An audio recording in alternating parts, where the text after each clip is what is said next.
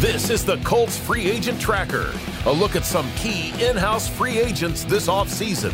Hey, what's up? This is the Colts Free Agent Tracker podcast. Good to be back with you. We're back again to examine another high profile Colts free agent heading into NFL free agency starting on March the 16th.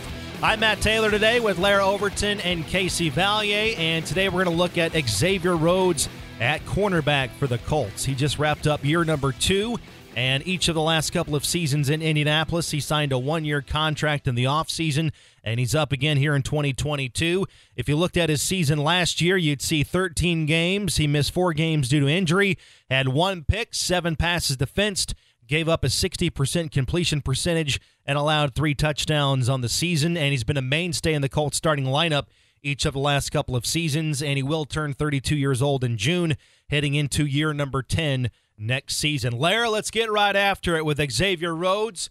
How much do you think he has left in the tank? Can he still play like a high level starter in the NFL next season in Indianapolis or somewhere else? It's proven that he can still play at a high level for a couple of reasons. One of those is when you look at the Colts record when Xavier Rhodes was not on the field and the difference that he made in the games, you know, that he played in and the difference that was there in the games that he missed when you look look at uh, the injuries and how that impacted his availability. What gives me indication that he still has quite a bit left is the fact that a lot of people thought that he was done when he left Minnesota. You know, when the Vikings allowed him to go on the free agent market mm-hmm. and then the Colts picked him up back then, the Colts signed him on that deal just $5 million in 2020. He had two interceptions, a defensive touchdown, and quarterbacks completed just 51% of passes against him in 2020. It was really the injuries in 2021 that prevented him from having stronger numbers or replicating much of the production that we saw,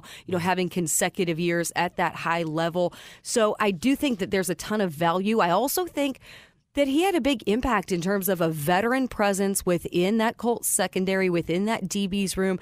And a big factor that brought him into Indianapolis was the presence of Jonathan Gannon, someone who he'd worked with back when he was in Minnesota.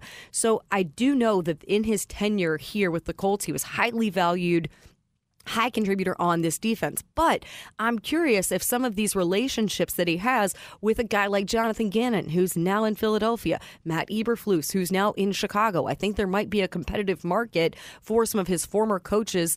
Alan Williams, the guy who he also worked with in Minnesota, who's now in uh, Chicago with Matt Eberflus, where they see the value in having a veteran presence, being able to potentially bring him into the mix where they are now, because he's not going to have any continuity with this new defensive staff coming mm-hmm. in. So I'm curious how that will impact maybe the market that there is for Xavier Rhodes. I just see that with the competition among the position of the free agent cornerbacks that are out there, there's going to be a lot of interest um, in maybe guys who had higher productivity in 2020 2021 if the Colts are looking to explore the free agent market at that position.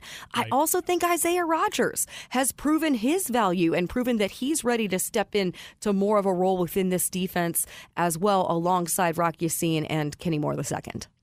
Well, Larra brought up the injuries, Casey, and you know it, it hasn't been a problem up until last season, but it was not only the time miss, but it was playing through injuries most of last year, gutting through a lot of pain to be available when he was out there on the field. How worried are you about that, his durability after this last season? Because four missed games last year, and he had just three missed games in total the previous four years. And it's one of those things, Casey, just playing devil's advocate. It's not a problem until it's a problem, right? right At age exactly. 31. So, how do you gauge that? Yeah, that, that's the biggest question, if you ask me, because I think we saw early on he had the groin that kind of just lingered on. He fought through it, but I think he would even agree that he didn't play his best football the beginning of 2021. But I think we saw towards the end, towards the back half of the year, he was healthy and he was playing at a very high level. I think the the back the secondary in general in the middle you know midway point of the season we're playing some of the best football and there were a couple of more injuries. I know he sustained another injury later in the year that kind of carried through all the way through the rest of the year. So I think that is the biggest concern. But I think you did see a little bit of a stretch when he was healthy that he could still play at a high level. So that's definitely the biggest question mark. But as you mentioned, I mean it's not an issue until it's an issue. So that's hard. That's why guys like me are not signing the paychecks for these guys and going out and doing that because I would have no idea what to do. So I'm glad that that is above my pay grade because mm-hmm. that is definitely the biggest question mark I think of Xavier Rhodes. You know whether he returns in 2022. And even when he was limited with those injuries, he was heavily active on the sidelines in practice, in games, coaching guys up. I would see him sitting down on the bench, looking at the Microsoft Surface, running through through things with guys like uh, like Isaiah Rodgers and Rock Ya-Sin.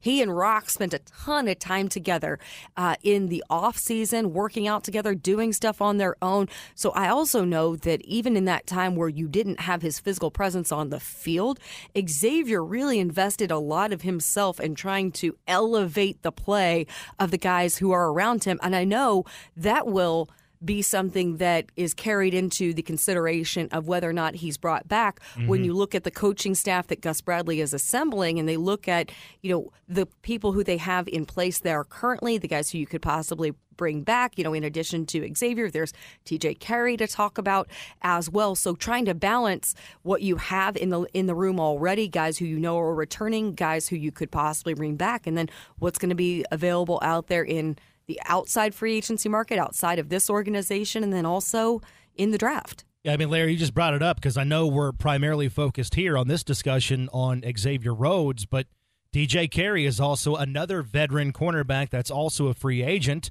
What's left in house? You've got Isaiah Rodgers primarily, uh, Rock Ya-Sin, the Colts this week. Uh, just re signed Marvell Tell, who they drafted a couple of years ago. He opted out in 2020. But Casey, do the Colts do they have to decide between one of those free agent corners that they have?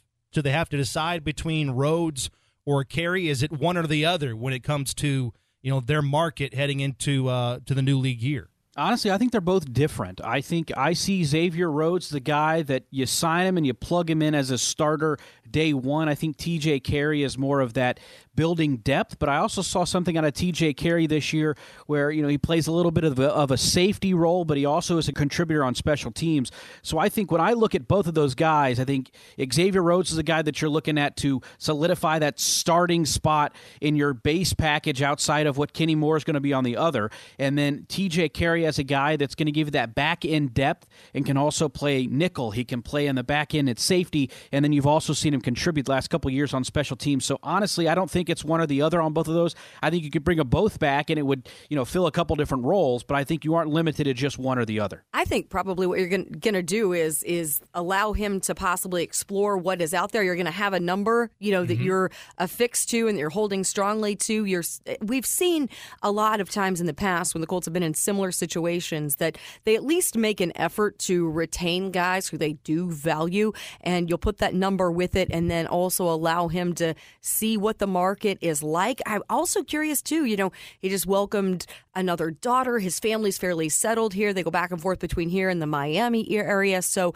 you know, as he's raising a young family, does he want that continuity? How much does he value staying here? Is he maybe willing to take a little bit less to stay here and see how this defense develops with a new regime at defensive coordinator under Gus Bradley. Those will be a lot of factors, I think, too, that, that weigh into it. Yeah. What's going to be best for him and his future as he's on, you know, these latter parts, these latter years, latter seasons of his career, and then also that aspect of it too. No doubt about it. And to wrap up, TJ Carrie again, he's another guy that battled injuries last season and some uneven play uh, compared to his standard. He missed six games last year, and he had missed five in his seven year career before last season. Wow. And just like Xavier Rhodes, um, his numbers and coverage compared to 2020 were down. Um, another question, Larra, if Xavier Rhodes does not come back, if the Colts uh, do not bring him back in free agency, how big of a priority would cornerback be for the Colts in the draft, given what they still have on the roster outside of Xavier Rhodes? I think it would be a significant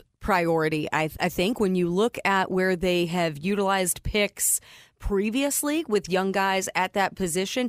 You know, without a first round pick, you have the, those remaining. Right now, they have fewer picks than we have seen them really dealing with so far in the past. You know, Chris Ballard, you know, that can always change here leading up to late April when you do have the NFL draft.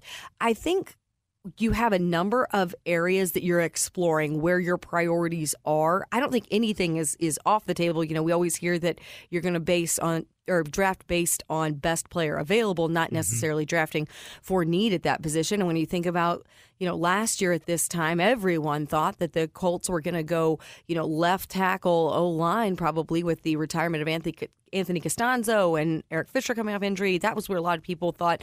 I don't know that many people thought they were going to go the direction of going back to back picks in the first and the second rounds with defensive line with Kwity Paye and Dayo Odeyingbo. So I do know that the way that they are working through their process, the scouts just wrapped up their February film sessions going into the combine, which is you know that other that's the medical component. Then you're going to get back in in April and start to flush out that board. And I do think that they are really investing in examining what talent there is at that position, and it would be a great young group to to draft a guy into because you have guys returning like Khari Willis and Kenny Moore II and Isaiah Rodgers, who I know the Colts love because of not only how he's contributed on this defense, but mm-hmm. because of his special teams contributions as well. Rock Ya-Sin is a guy who just absolutely works his tail off day in and day out and has, you know, proven last season some development and certainly showed a lot of growth over the 2021 season. So if it's an area that they're looking to prioritize in the draft, it would be a room that I think would be able to help a young corner immediately make that leap into being a contributor within that unit, especially when you right. look at potentially the style of defense that is developing under Gus Bradley. And Matt, I think also, I mean, I think it's a big priority regardless if you bring Rhodes back or not. Because I, I agree. Think, I completely agree. I think that's agree. a position that everybody would agree depth is so key because it's one of those premier positions where, I mean, let's face it, you're, you're taking on arguably the other team's best weapon every single down. So injuries happen. You got to be at your best. So I think you saw when everybody was healthy, that's when that group really performed. That's when when Isaiah Rodgers was in the on the field, you know, playing in that that third spot. And I think that's when everybody kind of clicked last year when everybody was healthy. So I think whether you bring Rhodes back or not, adding a piece in the draft is key, regardless if he's back or not. And I think, you know, on Larra's point, we did see Rocky Ya-Sin have a huge growth in 2021. I think we saw Isaiah Rodgers take another step. You're never gonna you're never gonna dislike having competition, and I think if you can continue to add pieces in the draft, I think that's key. Yeah, I think even if Rhodes does come back, I agree with you guys. I can't see it being more than a year or two, which means right. it's a priority in the long 100%. run. This is where this is where not having a first round draft pick, I think, will impact the Colts, or you know, one of the areas in which it will, because cornerback is like left tackle. We had the same discussion right. when bringing up Eric Fisher. The elite ones, or in this case, the shutdown ones that are NFL ready to go right from college, they go pretty high in the draft. Yes. And I think if the Colts pick a corner early in the draft, second round or third round, it will be because of he's the best player available. It will be right. You know when when best player available and need overlap, so to speak. But I think cornerback is up there with wide receiver for the Colts, pass rusher, left tackle when it comes to long term needs at important positions on this football team. I don't think there's any question about that. No, completely agree. I mean, that's that's one of the things that when I look at my list on what you know what are what are the key areas to focus on when you're looking at free agency draft and mm-hmm. your guys that you're trying to bring back. I think corner it's always the top of one of my list because because if you look at it, that that's one of those prime positions you, you kind of look at to well how are their corners playing and that, that's kind of a key. So I think always having depth and competition there mm-hmm. it's going to be important. So for me, it's always one of those top five needs in the draft, regardless if you have a really good room or a really bad right. room. All right, the last question I have for you guys, and you both have kind of flirted with this answer a little bit, but let's both uh, have both of you guys attack it head on. Should Xavier Rhodes not return next season? Who's ready? Who's ready to kind of take over that role to be the every down corner on the outside, obviously in base packages, but also sub packages as well? There is it Rock Ya-Sin, given the the level uh, of a jump that he had last season, and you already kind of talked about Isaiah Rodgers and the big jump he had from his freshman season to a sophomore season with the Colts. Which of those two guys do you think is ready to kind of take on the spot of Xavier Rhodes if it's not Xavier Rhodes in free agency? The way I'll phrase this is I think that you have the greatest opportunity for the greatest growth out of Isaiah Rodgers. I think he has the biggest untapped potential because of how much he has adapted to the NFL game. I mean, talking about a guy who played college football at UMass, right? Coming out of a, a smaller Division One program, going into the NFL, that's a huge leap. When you talk about going into, you know, playing cornerback in the NFL, going from that program, you know, drafted late uh, in that 2020 draft, and so over those first two seasons, immense growth from him. I also think that this coaching staff that's coming in, this defensive staff, will love continuing to develop him. He's a guy who has spent a lot, a lot of time. He spends the additional time in the film room, studying the playbook, all of those type of things. So I think that he has an immense upside if the coaching staff can really tap into making sure that he's delving in and, and knows the opportunity that he has to be at that position and giving him that t- that task. I think he would embrace, you know, the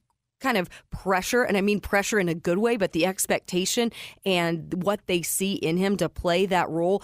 I think Rocky, seeing what you saw, the growth that you guys, you know, we all kind of mentioned in 2021. I think for Rock, kind of just piggybacking on that and showing that steady growth would be great and you know not exactly putting all of your chips into that and expecting him to be in that position maybe as that number one guy at that position. I think he is a, a, great number two at that position. Could, I think, certainly could he develop greater than that? No doubt that he could. But right now, just based on what we have seen in the early body of work of each of those careers, I think Isaiah Rodgers to me is the cornerback currently in the room that would provide you the greatest opportunity to grow into and thrive given an opportunity should mm-hmm. that be the position he's in. I think Rock Ya-Sin might have a little bit of a leg up just because there's a little bit more sample size out of him last year than we saw out of Isaiah. But I'm in agreement with Larra. I think right now I give the nod to Rock, but Isaiah just seems to be at the right place at the right time a lot of times. I mean, there there is. I mean, I, I, think Matt, you would agree with this. It seems like a lot of times on a deep ball, if it's to Isaiah Rodgers, he's going to make a play. He's got the and speed. He's got, he's got the speed, speed exactly. ability and listening to Rick Venturi talk about it at nauseum, I mean, this is that's one of the things that he loves in Isaiah Rodgers, and I think that's one of the things you love to have in a corner. So I think that definitely helps Isaiah. I think right now I might give the leg up to Rock, but I think they're two guys that are going to be relied heavily on when you're looking at this defensive backfield in 2022. Quickly on that too, Casey. This is one thing that Rick and I talked a lot about in regards to Isaiah Rodgers. Yeah, the speed is there, and man, we saw that time in or time and time again in camp. Certainly, I mean, his speed is just incredible. But one of yep. the other reasons that the Colts loved Isaiah Rodgers so much is these instincts that he play with plays with. And that's something that Rick and I talked about. And I asked him, how often do you see a guy as young as Isaiah Rodgers is who's able to rely on his instincts as much as he plays with in that position. And he said that that's something that typically takes guys a few years to grow into. So that's one of those kind of intangible things on Isaiah Rodgers that provides such an upside for him at that position. The speed, the instinct that he brings, that's a great tandem, a great strength that he brings into that room. Well, we'll see what the Colts do at cornerback in free agency and the draft because you can never have enough good corners, and those guys are key for you both on defense and on special teams inside the return game, as we've seen with Isaiah Rodgers. Great work, guys. Larra Overton, Casey Valier. That's a look at Xavier Rhodes and the Colts cornerback situation heading into free agency. We'll have more from the combine all week long here on the Colts Audio Network. We'll have our Inside the Draft podcast coming to you on Thursday of this week as well. And as always, please subscribe, rate, and review on the podcast. Again, for Larra and Casey, I'm Matt Taylor. We'll have more on the free agent tracker next week here on the Colts Audio Network. Bye bye.